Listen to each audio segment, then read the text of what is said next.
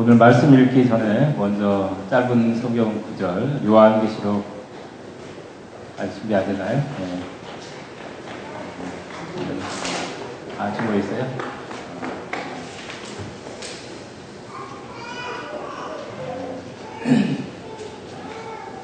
아, 지난주에 히브리서 11장 말씀을 어, 나눴습니다. 거기 보면은 수많은 믿음의 사람들이 예, 등장합니다.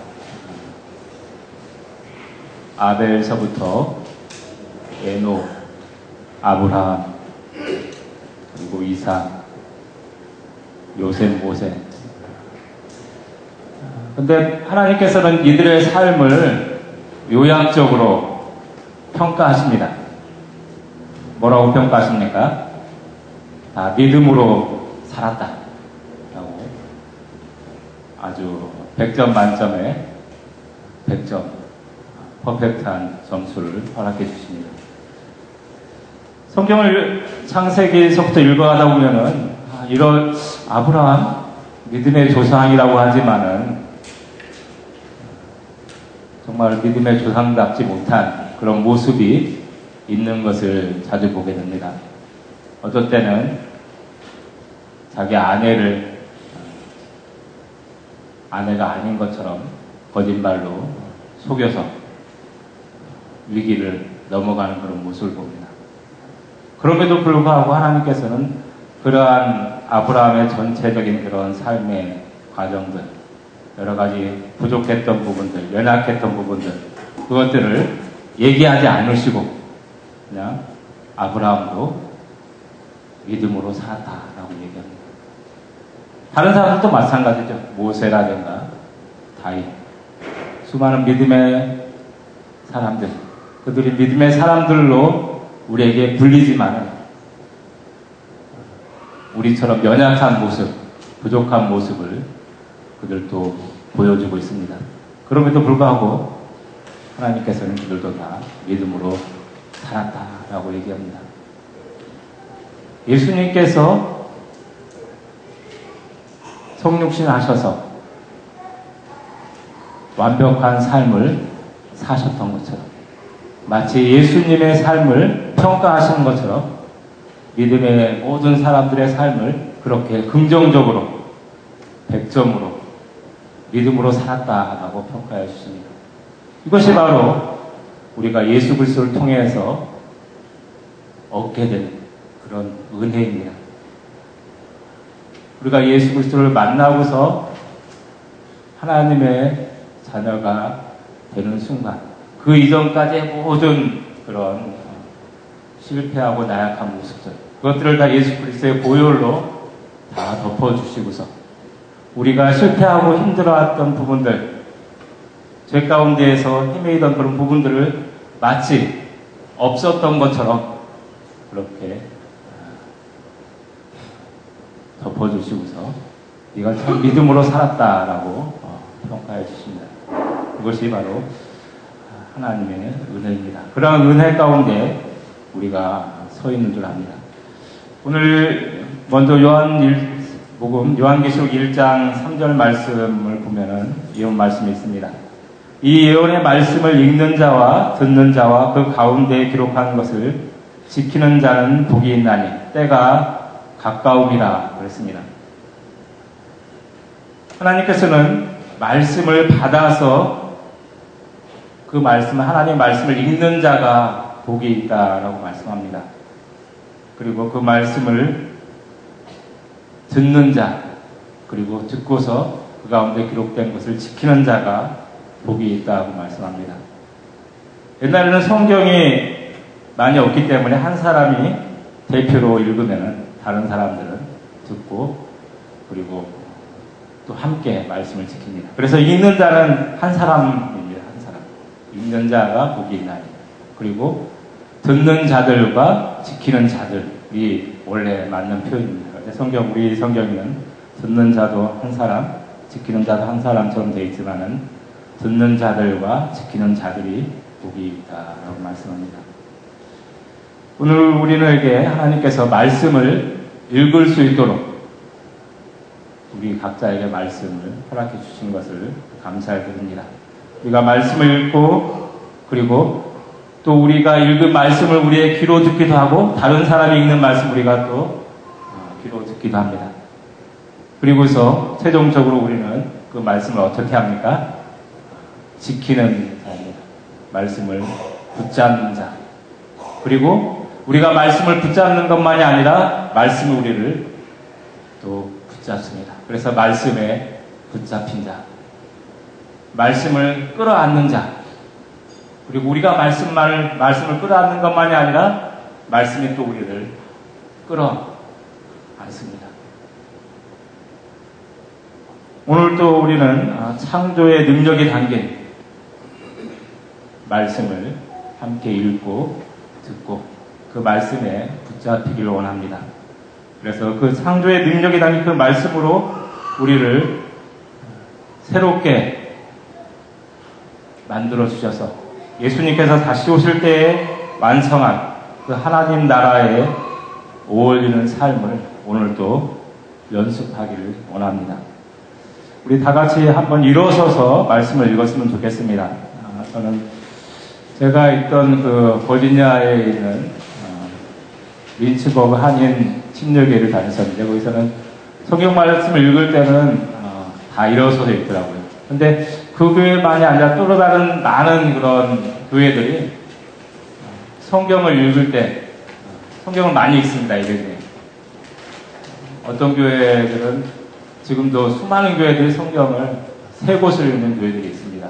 구약 성경을 읽고 그 다음에 서신서를 읽고 그리고 또 복음서를 읽는 교회들이 많이 있습니다. 그리고 복음서를 읽을 때는 또 대부분의 많은 교회들이 전부 다, 다 성도들이 다 일어서서 그 말씀을 함께 듣고 읽습니다. 그것을 통해서 무엇을 표현합니까? 아, 하나님께서 우리에게 지금 말씀하시는구나.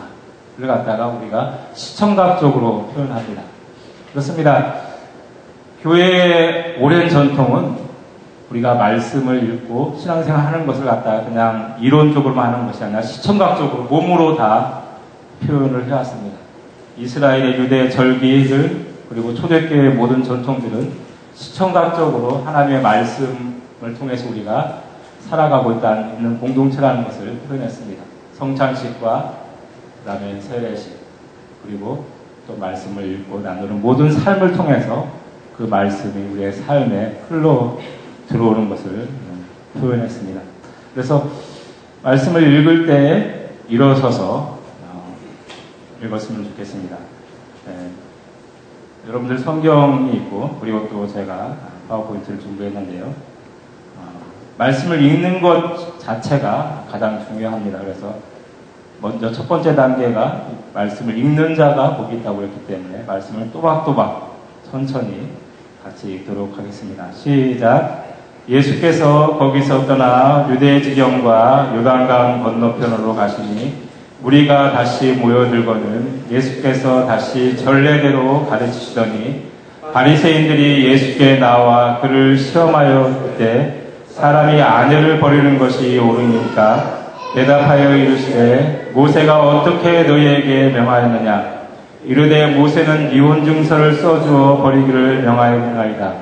예수께서 그들에게 이르시되 너희 마음이 안악함으로 말미암아 이 명령을 기록하였거니와 창조 때로부터 사람을 남자와 여자로 지으셨으니 이러므로 사람이 그 부모를 떠나서 그 둘이 한 몸이 될지니라. 이러한즉 이제 둘이 아니오 한 몸이니 그러므로 하나님이 짝지어 주신 것을 사람이 나누지 못할지니라 하시더라. 집에서 제자들이 다시 이를 부르니 이르시되 누구든지 그 아내를 버리고 다른 데에 장가든 자는 본처에게 간음을 행하며 또 아내가 남편을 버리고 다른 데로 시집가면 간음을 행합니다. 사람들이 예수께서 만져 주심을 바라고 어린 아이들을 데리고 오매 제자들이 꾸짖거늘 예수께서 보시고 노하시어 이르시되 어린 아이들이 내게 오는 것을 용납하고 금하지 말라. 하나님의 나라가 이런 자의 것이니라.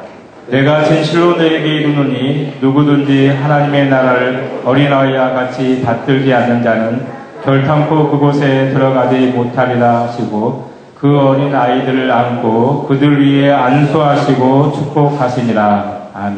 네, 자리에 앉으시기 바랍니다.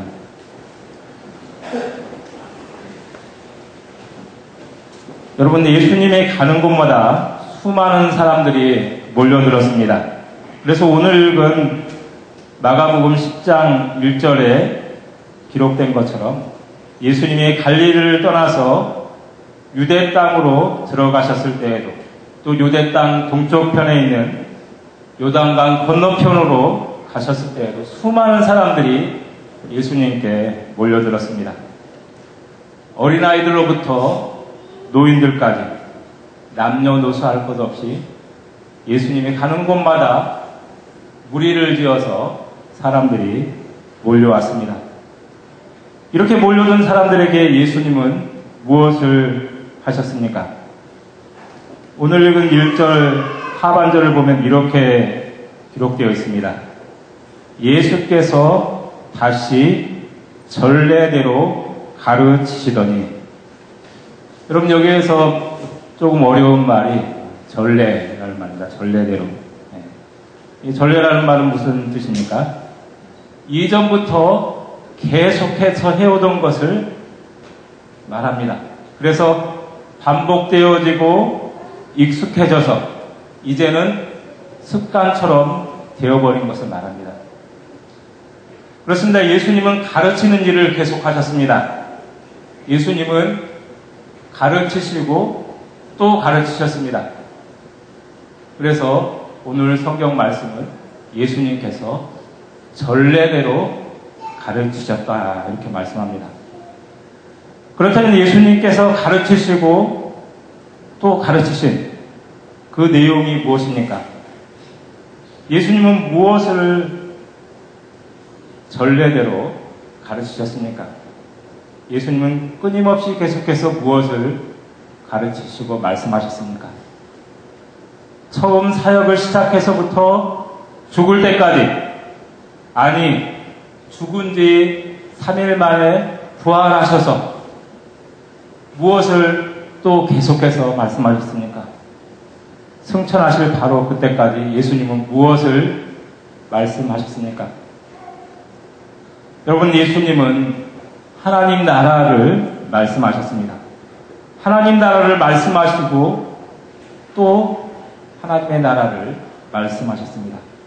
예수님은 처음 사역을 시작하는 순간부터 죽는 순간까지 무엇을 말씀하셨다고요? 하나님 나라를 말씀하셨습니다. 부활하신 다음에도 계속해서 하나님 나라를 말씀하시고 가르치셨다라고 사도행전 1장에 기록하고 있습니다. 예수님에게는 가장 중요한 것이 바로 하나님 나라, 아버지의 나라였습니다. 예수님에게는 온통 하나님 나라가 전부였습니다. 그래서 하늘로 올라가신 예수님께서는 하늘에서 편안히 계실 수도 있었는데도 불구하고 하늘로 올라가셔서 또다시 성령님을 내려보내셔서 예수님이 가져오신 그 하나님 나라를 깨닫게 하셨습니다. 성령님을 보내셔서 재림의 예수님께서 완성하실 그 하나님 나라를 소망하게 하십니다. 우리와 같이 형편없는 자들이 성령의 능력으로 변화되어서 이 땅에서도 하나님 나라를 살아가면서 이 땅에서도 하나님 나라 바로 그 나라를 꿈꾸게 하십니다. 이것이 바로 예수님께서 하시는 일입니다. 이것이 바로 예수님께서 보내신 성령님께서 하시는 일입니다. 여러분, 우리는 성령님, 성령님께서 무슨 일을 하실까?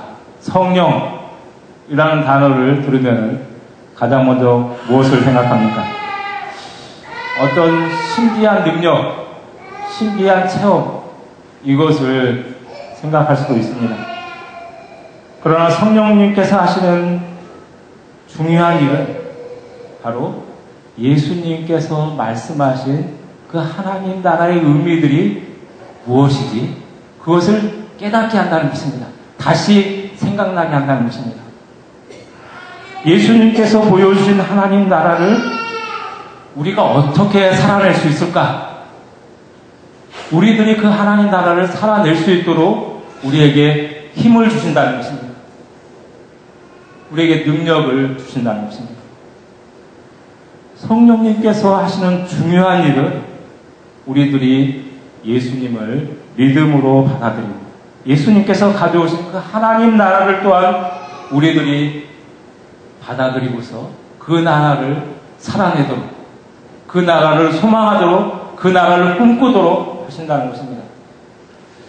여러분 CCM 찬양 중에 이런 곡이 있습니다.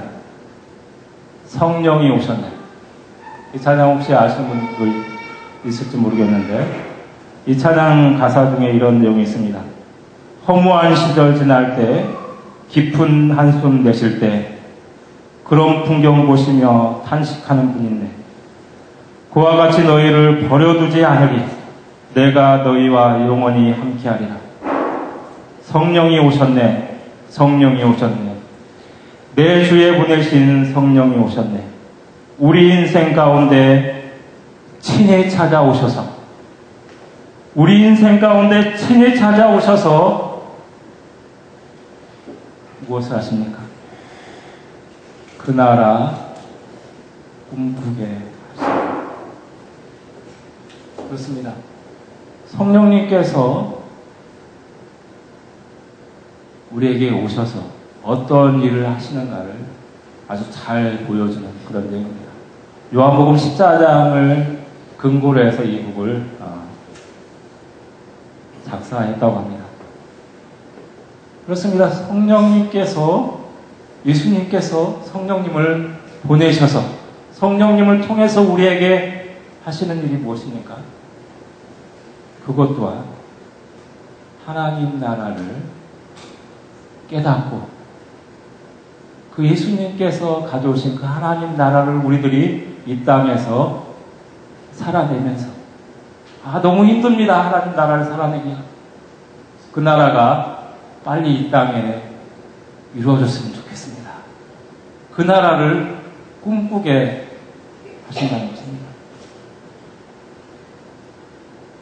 여러분 예수 그리스도를 믿는다고 하는 사람들은 예수님이 누구인가를 안다고 말하는 사람들은 이 땅에서도 하나님 나라를 살아가며 그 하나님 나라를 간절히 소망하는 자입니다. 그러기 위해서는 가장 먼저 어떻게 해야 합니까? 예수님이 가져오신 그 하나님 나라를 기쁘게 받아들여야 됩니다. 사람들에게 계속해서 예수님은 전례대로 계속해서 말씀하시고 말씀하시는 것을 통해서 하나님 나라의 메시지를 선포하시는데 그 메시지를 기쁨으로 받아들여야 합니다. 그런데 그 수많은 사람들 가운데서 예수님의 이 하나님 나라의 메시지를 가장 기쁘게 받아들이고 있는 자들이 누구입니까? 하나님 나라를 가장 기쁘게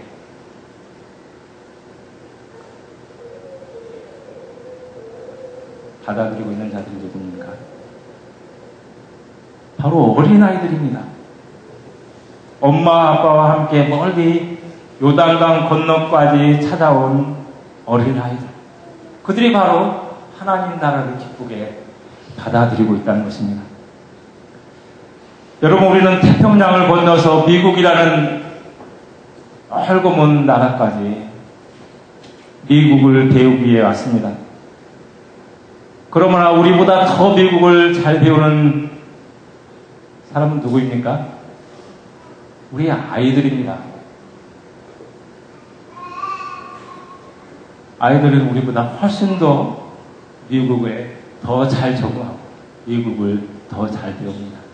한국에서 떠나올 때는 애들 데리고서 가면 애들이 잘 적응할까? 잘 배울까? 걱정했는데 정작 걱정해야 될 사람은 누구입니까? 바로 우리 자신입니다. 그래서 오늘 읽는 성경 13절서부터 16절에서 예수님이 이렇게 말씀합니다. 13절에서 16절 말씀을 보면은 아이들이 내게 오는 것을 용납하고 막지 말아라. 하나님의 나라가 바로 이런 자들의 것이다. 어린 아이들처럼 하나님 나라를 받아들이지 않는 자는 결단코 하나님 나라에 들어가지 못한다. 예수님은 어린 아이들을 칭찬하시고 그들을 허가하십니다. 그들을 깨닫습니다. 그리고서 그들에게 축복하십니다. 여러분, 어른들과 비교해서 어린아이는 어떻습니까? 어린아이들은 단순합니다. 복잡하지 않습니다. 바로 그 순간 눈앞에 펼쳐진 어떤 작은 신비한 것, 호기심에 가득 찬 어떤 것이 있다면 그것에 쉽게 빠져버립니다. 그리고 그것에 집중합니다. 그러나 어른들은 수많은 염려와 걱정에 찌들어서 살아갑니다. 마음이 굳어져 있습니다. 생각이 굳어져 있습니다. 이성으로, 경험으로 가능성을 따지고 돌다리로 두들겨보고 간다고 또 점검하고 또 점검합니다. 미국에 왔으면서도 다시 한국에 돌아갈 것을 생각합니다. 한국 사람으로 살아갈 것인지 아니면 완전히 미국 사람이 될 것인지 계속해서 따져보고 또 따져봅니다. 어떤 게 승산이 있는 것인지 한국에 있는 돈을 미국으로 다 가져올 것인지 아니면 한국에 남겨놓는 것이 좋은지 매일 환율을 체크하면서 또 고민합니다. 머릿속에서는 하루에도 수십 번씩 미국과 한국을 왔다 갔다 하면서 살아갑니다. 그런데 어떻게 미국에 쉽게 적응할 수 있습니까?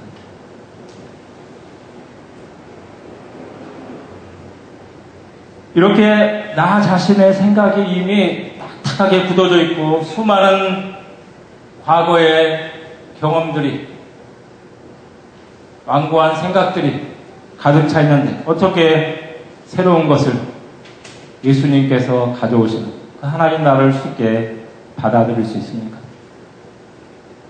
그러나 아이들은 그렇지 않다는 것입니다. 아이들에게는 모든 것이 새롭습니다. 쉽게 집중하고 쉽게 무엇인가에 빠져듭니다. 어린아이들처럼 하나님 나라를 기쁘게 받아들이고 하나님 나라에 빠져서 완전히 하나님 나라에 물들어 버리는 삶을 살아가는 자들 그들을 예수님께서는 축복하신 것입니다. 그런 어린아이들과 같이 지금 예수님께서 계속해서 전례대로 말씀하신 그 하나님 나라를 너희들이 어린아이들처럼 그렇게 기쁘게 받아들였으면 좋겠다. 그렇게 그 하나님 나라를 끌어안았으면 좋겠다. 그리고 그 하나님 나라에 너희들이 안겼으면 좋겠다 라고 말씀합니다. 그리고서 어린 아이들을 끌어안습니다. 그리고서 축복하십니다. 그렇습니다. 우리는 하나님 나라를 그렇게 끌어안아야 됩니다. 그리고 우리가 그 하나님 나라의 품에 안겨야 그것을 시청각적으로 예수님께서 어린아이들을 끌어안고 축복하는 것을 통해서 보여주고 있는 것입니다.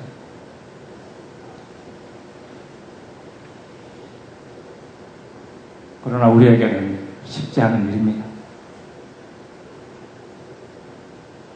우리는 수많은 세월 동안 10년, 20년 신앙생활하고 수많은 세월 동안 성경을 읽고 설교를 들어왔지만 하나님 나라에 대해서 얼마나 알고 있습니까? 하나님 나라에 대해서 얼마나 물들어 있습니까?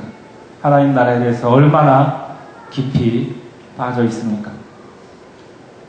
아무리 생각해봐도 예수님께서 말씀하신 그 하나님 나라는 우리의 현실과는 너무나 거리가 먼 그런 어떤 이상적인 그런 판타지, 동화, 어떤 공상 과학 영화에 나오는 그런 내용인 것 같습니다.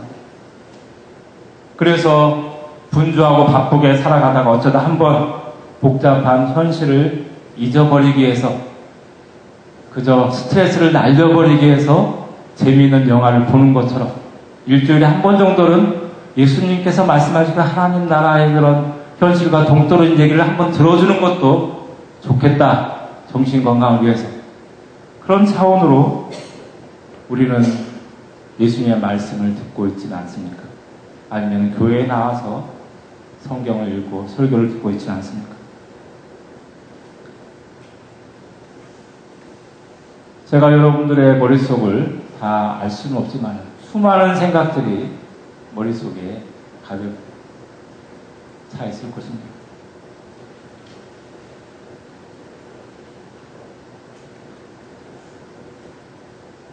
너무나 하나님 나라와 거리가 먼 생각들이 우리를 지배하고 있습니다.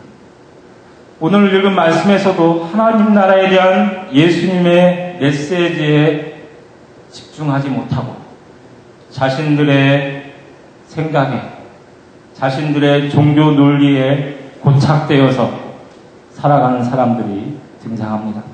여러분 그들이 누구입니까? 그들은 바로 종교 지도자들입니다. 그들은 바로 바리새인들이었습니다. 그들은 하나님의 말씀을 가장 잘한다고 스스로 자만한 자들이었습니다. 자신들의 종교적인 열심과 의로움을 뽐내며 자랑하는 자들이었습니다. 다른 사람의 잘못을 지적하고 판단하고 정죄하기를 좋아하는 자들이었습니다.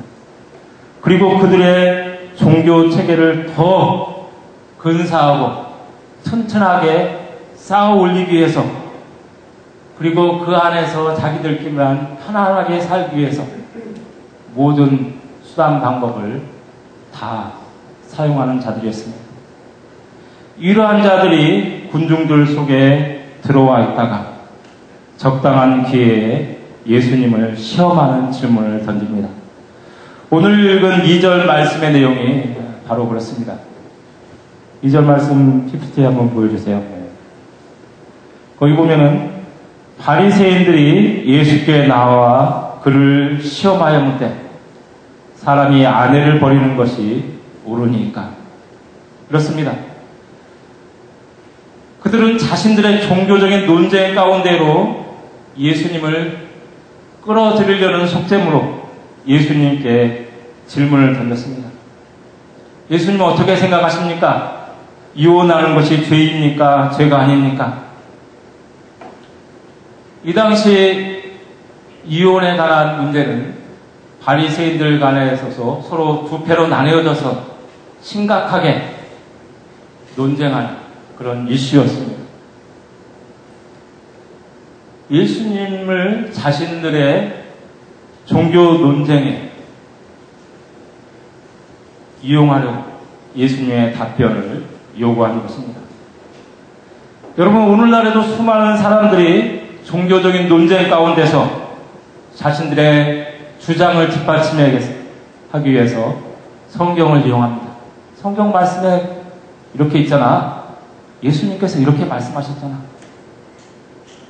정말로 예수님께서 무엇을 말씀하시는지 그 말씀에 귀를 기울여서 그 말씀대로 살아가기 위해서 성경을 인용하는 것이 아니라 자기들의 종교 논쟁 가운데서 자기들의 주장을 뒷받침하는 근거를 대기 위해서 성경을 이용합니다.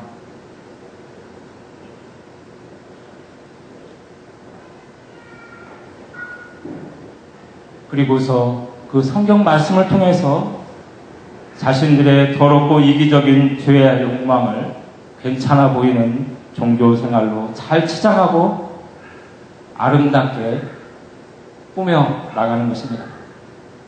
그러기 위해서라면 그들은 예수님뿐만 아니라 누구라도 인용할 수 있는 그런 자들입니다.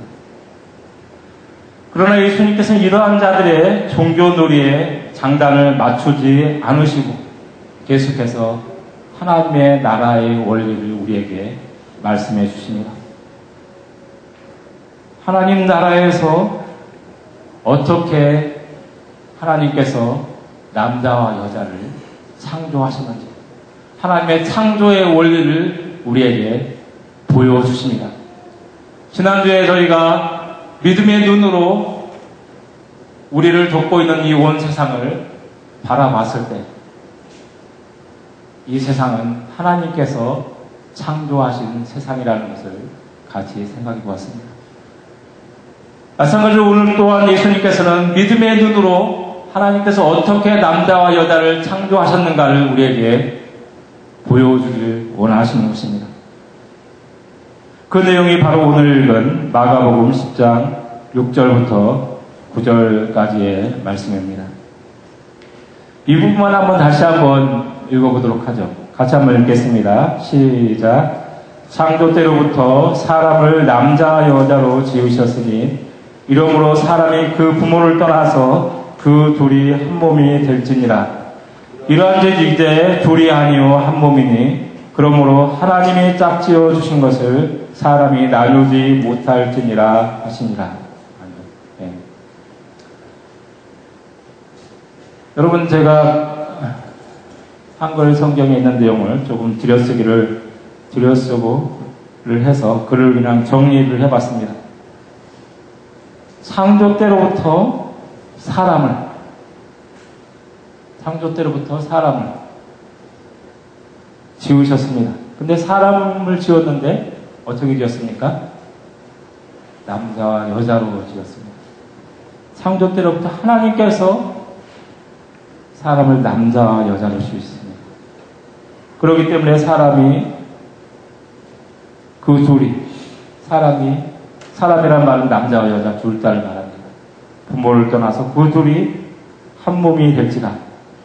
이제는 사람이 남자와 여자가 그 둘이 둘이 아니요 뭡니까?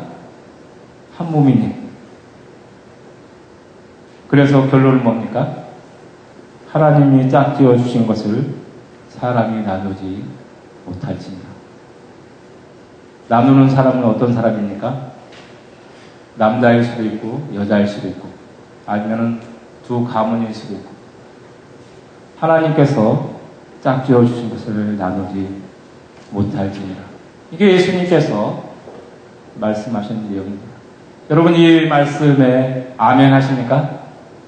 하나님께서 이렇게 사람을 남자와 여자를 창조하셨다는 사실을 믿음으로 받아들이시니까 그런 은혜가 여러분에게 있기를 바랍니다. 아멘이라는 말은 그 말대로 될지어다 믿음으로 받아들인다는 말입니다. 그러기 위해서는 이 말씀이 좀 더 선명하게 우리에게 와 닿아야 합니다. 그렇습니다. 하나님께서는 처음 사람을 창조하실 때부터 어떻게 창조하셨습니까? 남자와 여자로 창조했습니다. 그래서 남자와 여자가 둘이서 온전함을 이루도록 창조했습니다.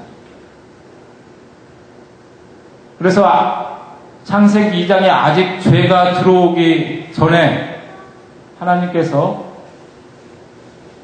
아담 혼자 있는 것을 보시고서 뭐라고 말씀하십니까? 보기에 좋지 않다라고 말씀합니다. 보기에 좋지 않다. 아직 죄를 선악과를 따먹지도 않았는데도 불구하고 창세기 2장에서 보면은 아담이 혼자 있는 모습을 보고서 보기에 좋지 않다.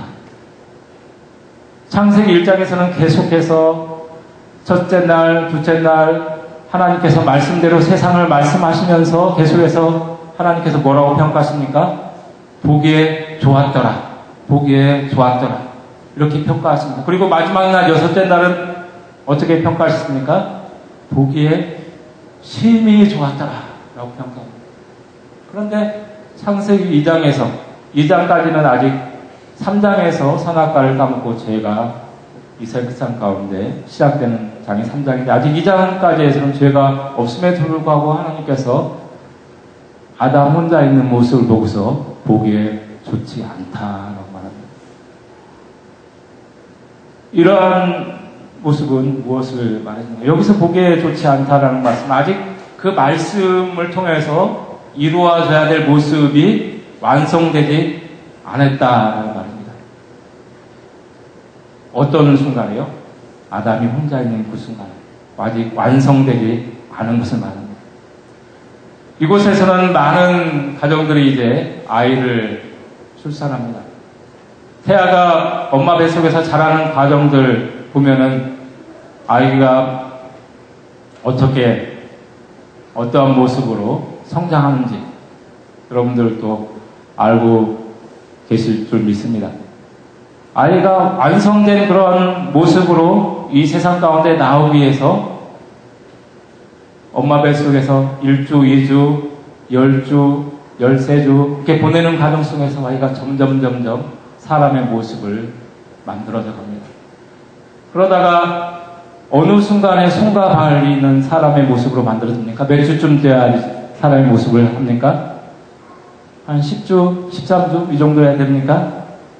그 정도 되면은 이제 그리고서 어느 순간이 되면은 이 아이가 남자아이인지 여자아이인지를 분간해낼 수 있습니까? 초음파를 통해서 뭐 한 15주, 한 3개월 뭐 이 정도 되면은 초음파를 통해서 남자아이인지 여자아이인지를 분간해낼 수 있습니다.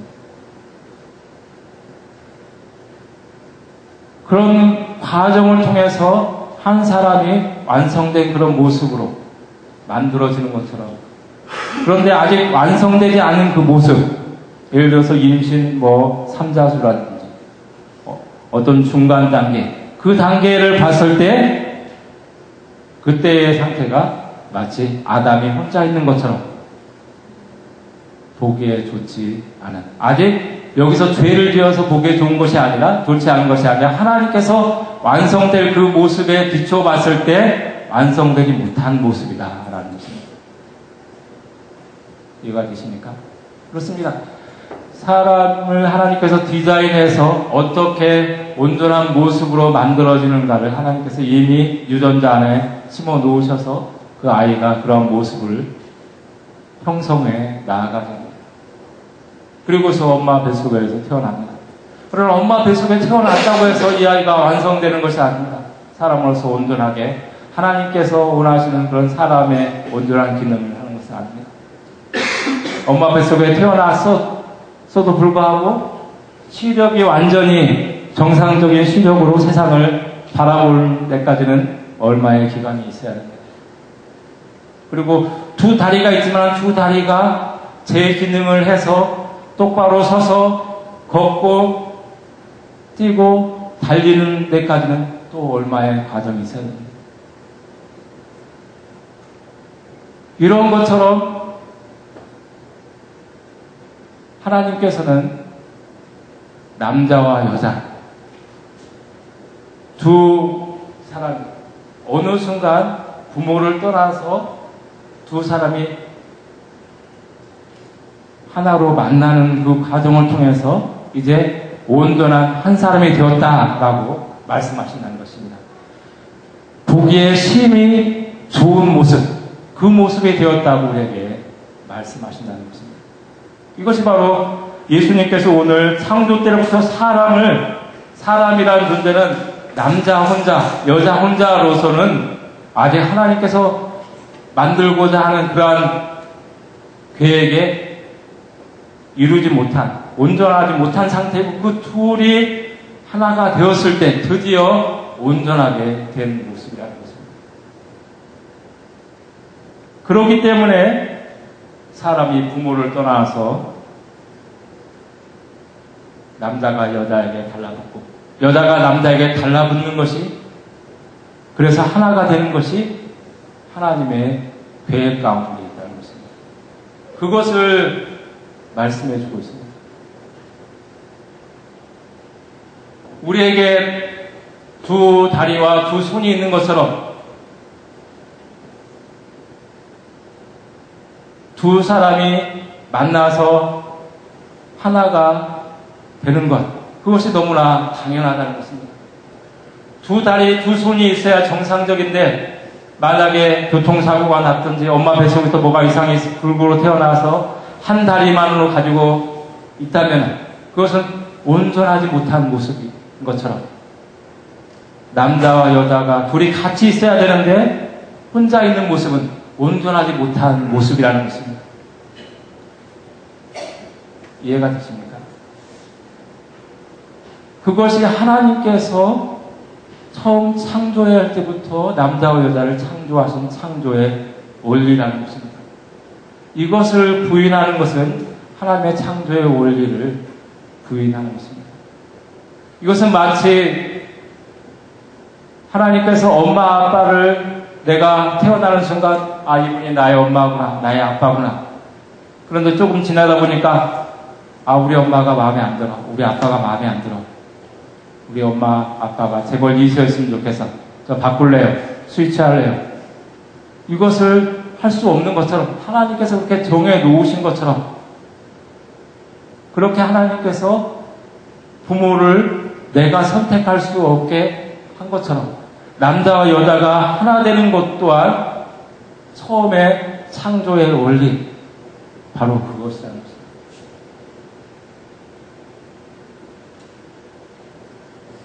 예수님께서는 바로 어떤 유대교, 기독교, 어떤 종교의 논리를 쫓아서 우리가 살아가는 세상에서 죄가 만연되어서 어떻게 이 사람, 이 사람들이 어떻게 서로 갈등 가운데서 이혼이라는 제도를 그래도 통해서 더 악해지지 않기 위해서 이혼 증서를 쓰고서 이혼해라.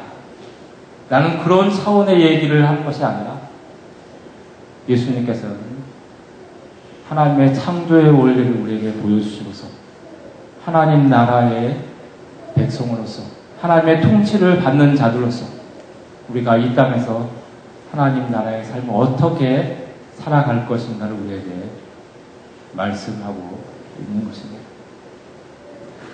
예수님께서 말씀하시는 사람 창조의 원리를 그대로 받아들인다면 우리는 이혼이란 말이 생각할 수도 없는 말이라는 것입니다.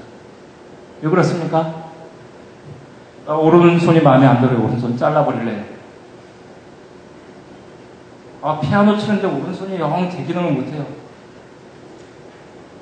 그리고 다른 손으로 이식을 하든지 어떻게 하래요.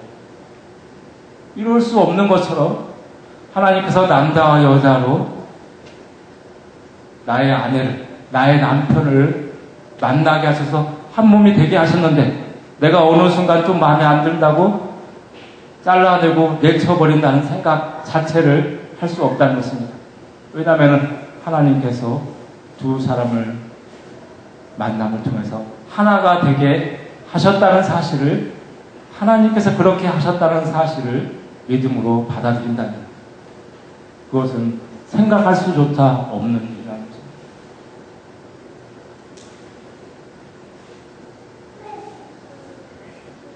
이것은 지금까지 들어왔던 어떤 유대교, 유교, 불교, 어떤 다른 종교에서 해주는 그 논리를 쫓아서 생각하고 고민해서 받아들여질 수 없는 것입니다.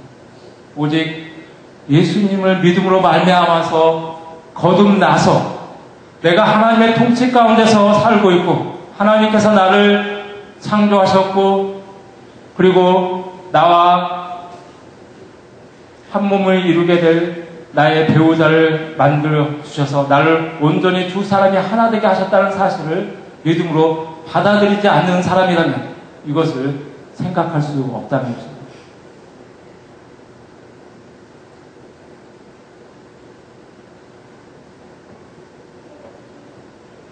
하나님께서는 바로 이러한 놀라운 계획 가운데 우리를 창조하셨고 예수님께서는 이 창조의 계획을 우리에게 말씀하시고서 하나님 나라의 창조의 원리 가운데서 우리들이 살아가도록 우리에게 말씀하십니다. 그리고 그 하나님 나라의 원리를 어린 아이들처럼 믿음으로 기쁘게 받아들이라고 말씀하십니다. 믿음, 믿음으로 이해할 수 없는 논리적으로 잘 생각되어지지 않는 그것을 예수님께서 말씀하셨으니까 전능하신 하나님께서 우리에게 그렇게 고백하게 하시니까 그것을 어린아이들처럼 기쁘게 허그하면서 받아들이라는 것입니다. 그럴 때 더 큰 하나님의 나라가 우리를 껴안으시면서 껴안고서 우리를 축복해 주시고 그 하나님 나라의 삶으로 살아가도록 우리에게 성령님을 통해서 능력을 베풀어 주신다는 것입니다. 이제 말씀을 맺습니다. 예수님은 그동안 만연에 있던 어떤 또 다른 종교를 만들기 위해서 오신 분이 아닙니다. 이미 우리는 하나님의 창조 세계에 살고 있으면서도 이기적인 욕심과 죄의 눈이 어두워져서 이 세상을 하나님의 창조의 세상으로 바라보지 못하고 있었을 뿐인데 예수님께서는 십자가를 통해서 우리를 거듭나게 하십니다. 십자가에 서리신 그 보혈을 통해서 우리의 죄로 어두워진 눈을 깨끗하게 씻겨주시고 하나님 나라를 바라보게 하십니다. 하나님께서 어떻게 우리를 창조하셨는가를 새롭게 바라보게 하십니다.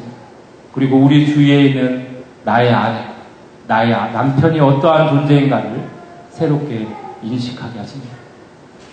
내 남편, 내 아내는 떨어질래야 떨어질 수 없는 나의 일부분입니다. 기분에 따라서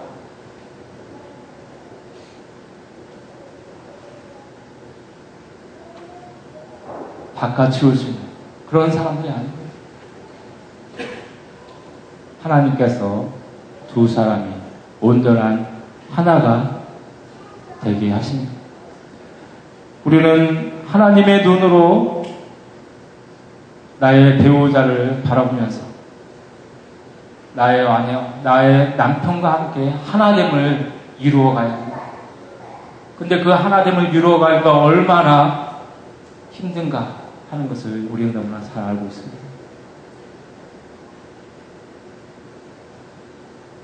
저는 저 혼자만 그런 생각을 하고 있었는데 최근에 어떤 사람과 얘기를 하면서 야, 정말 이거는 나만의 고민이 아니었구나 하는 생각을 하게 됩니다. 깨달았습니다. 아, 그 사람도 그 친구도 자기 아이프를 갖다가 막 죽이고 싶을 때가 있습니다.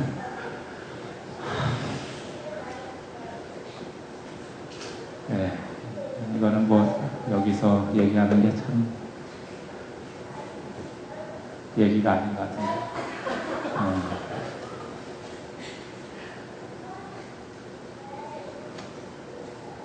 네. 우리는 우리 자신의 이기적인 욕망과 죄 때문에 그냥 나 하나만 살 수 있다면 팔 하나 잘라내고 발 잘라내고 다 잘라내고 그냥 나만 살아남을 수 있다면 뭐든지 다 해도 괜찮은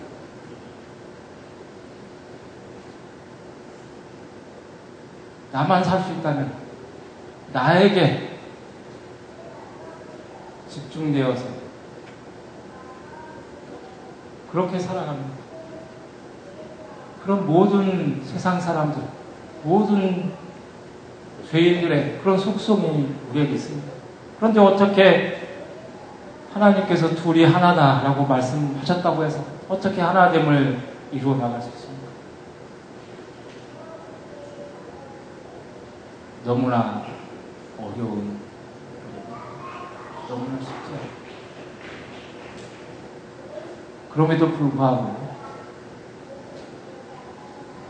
예수님께서 우리를 하나님의 자녀로 하나님 나라의 백성으로 부르신 그 은혜가 너무나 크고 놀랍다는 사실을 깨닫는다. 우리는 하나됨의 삶을 날마다 연습해 나가야 합니다. 어린아이가 태어나서 두 발로 세상에 나왔지만은 그두 발이 제 기능을 해서 걷기까지 넘어집니다. 자빠집니다. 스테리오 깔려서 몇 걸음 걷지 못하다가 쓰러집니다. 마치 그런 것처럼 두 발이 있음에도 불구하고 일정한 시기 동안 걸음마 연습을 해서 온전한 걸음으로 걸어가는 것처럼 우리는 아내와 남편 두 사람이 함께 살아가는 훈련을 해야 합니다. 이것이 바로 하나님 나라 자녀들이 해야 할 경건의 훈련입니다. 하나님 나라 백성으로서 살아가는 삶의 훈련을 함께 해야 합니다. 하나님의 훈련을 함께 해나가야 합니다. 그러면서 두 사람이 어떻게 하나 되는 것이 얼마나 큰 은혜이고 축복인가를 발견해 나가야 됩니다. 아, 하나님께서 이러한 기쁨을 맛보도록 하시기 위해서 남자와 여자를 하나 되게 하셨구나. 두 사람이 서로를 서로의 단점을 보완해 주면서 서로의 연약함을 위해서 기도하면서 연약하지만 부족하지만 서로를 격려하면서 하나 되는 그 과정을 경험해서 하면서 온전한 하나님을 이루어가는 것이 얼마나 귀한 축복인가를 알아가도록 하셨다는 것입니다. 그리고 그 하나됨의 과정을 이루어가는 부부들, 그 가정들을 통해서 예수님께서는, 하나님께서는 우리를 교회의 공동체의 하나됨으로 부르신다는 사실입니다. 수많은 믿음의 식구들이 그리스도의 몸에 온전한 하나됨을 이루어가는 것이 얼마나 큰 축복인가, 얼마나 큰 기쁨인가. 그것을 배워가기를 원하신다는 것입니다. 한 사람의 기타리스트가 기가 막히는 연주를 하는 것도 너무나 아름답습니다. 그러나 종, 서로 다른 종을 하나씩만 가지고서 여러 명이 나와서 아름답게 연주하는 그 모습을 보면 그것은 한 사람의 기가 막힌 기타리스트. 그보다 더 놀라운 아름다움과 기쁨이 그 안에 숨겨져 있습니다. 그런 기쁨을 하나님께서는 우리들이 알아가기 원하십니다. 하나님께서는 우리를 한 몸이 되게 하셨습니다. 한 몸으로 우리를 창조하셨습니다. 그리고 여기 모인 우리 모두가 예수 그리스도의 한 몸으로, 한 공동체로 온전함을 이루어가기를 원하십니다. 그 하나됨의 비밀을 여러분 가정 가정에서 발견해 나가시기 원하십니다. 그리고 이곳 ANN 캠퍼스 교회 안에서 그러한 기쁨, 그러한 비밀들을 발견해 나가기 원합니다. 우리 이 시간 같이 기도하도록 하겠습니다.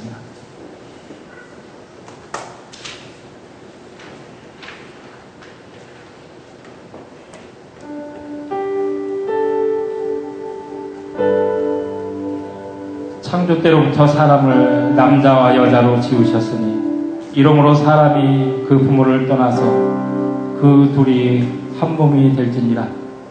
이러한즉 이제 둘이 아니요 한 몸이니 그러므로 하나님이 짝지어 주신 것을 사람이 나누지 못할지니라. 주님 아버지 감사합니다. 우리를 나 혼자서도 나 혼자로 세상을 살아가는 존재가 아니라 내 옆에 또 다른 반쪽이 있게 하셔서 그와 함께 슬픔과 기쁨을 함께 나누면서 둘이서 하나됨의 비밀을 알아가게 하시니 감사합니다. 하나님께서 성부, 성자, 성령 세 분으로서 온전히 하나됨을 이루신 것처럼 여기 모인 우리 모두의 지체들이 둘이서 하나님의 귀한 비밀들을 알아가도록 하나님 은혜 내려 주시옵소서. 또한 예수 그리스도 안에서 우리 모두를 한 몸으로 부르셔서 더 큰 하나님의 비밀을 깨닫고 알아가게 하시니 더더욱 감사합니다. 주님, 한국을 떠나 멀리 이곳 텍사스 땅에서 귀한 하나님의 지체들을 발견하게 하시니 감사합니다. 성령님 이들과 함께 예수 그리스도의 온전한 몸을 세우는 하나님의 놀라운 역사가 이곳 가운데 이루어질 수 있도록 성령님을 통해서 우리에게 힘을 주시고 능력을 더해 주시옵소서 예수님의 이름으로 기도드립니다. 아멘.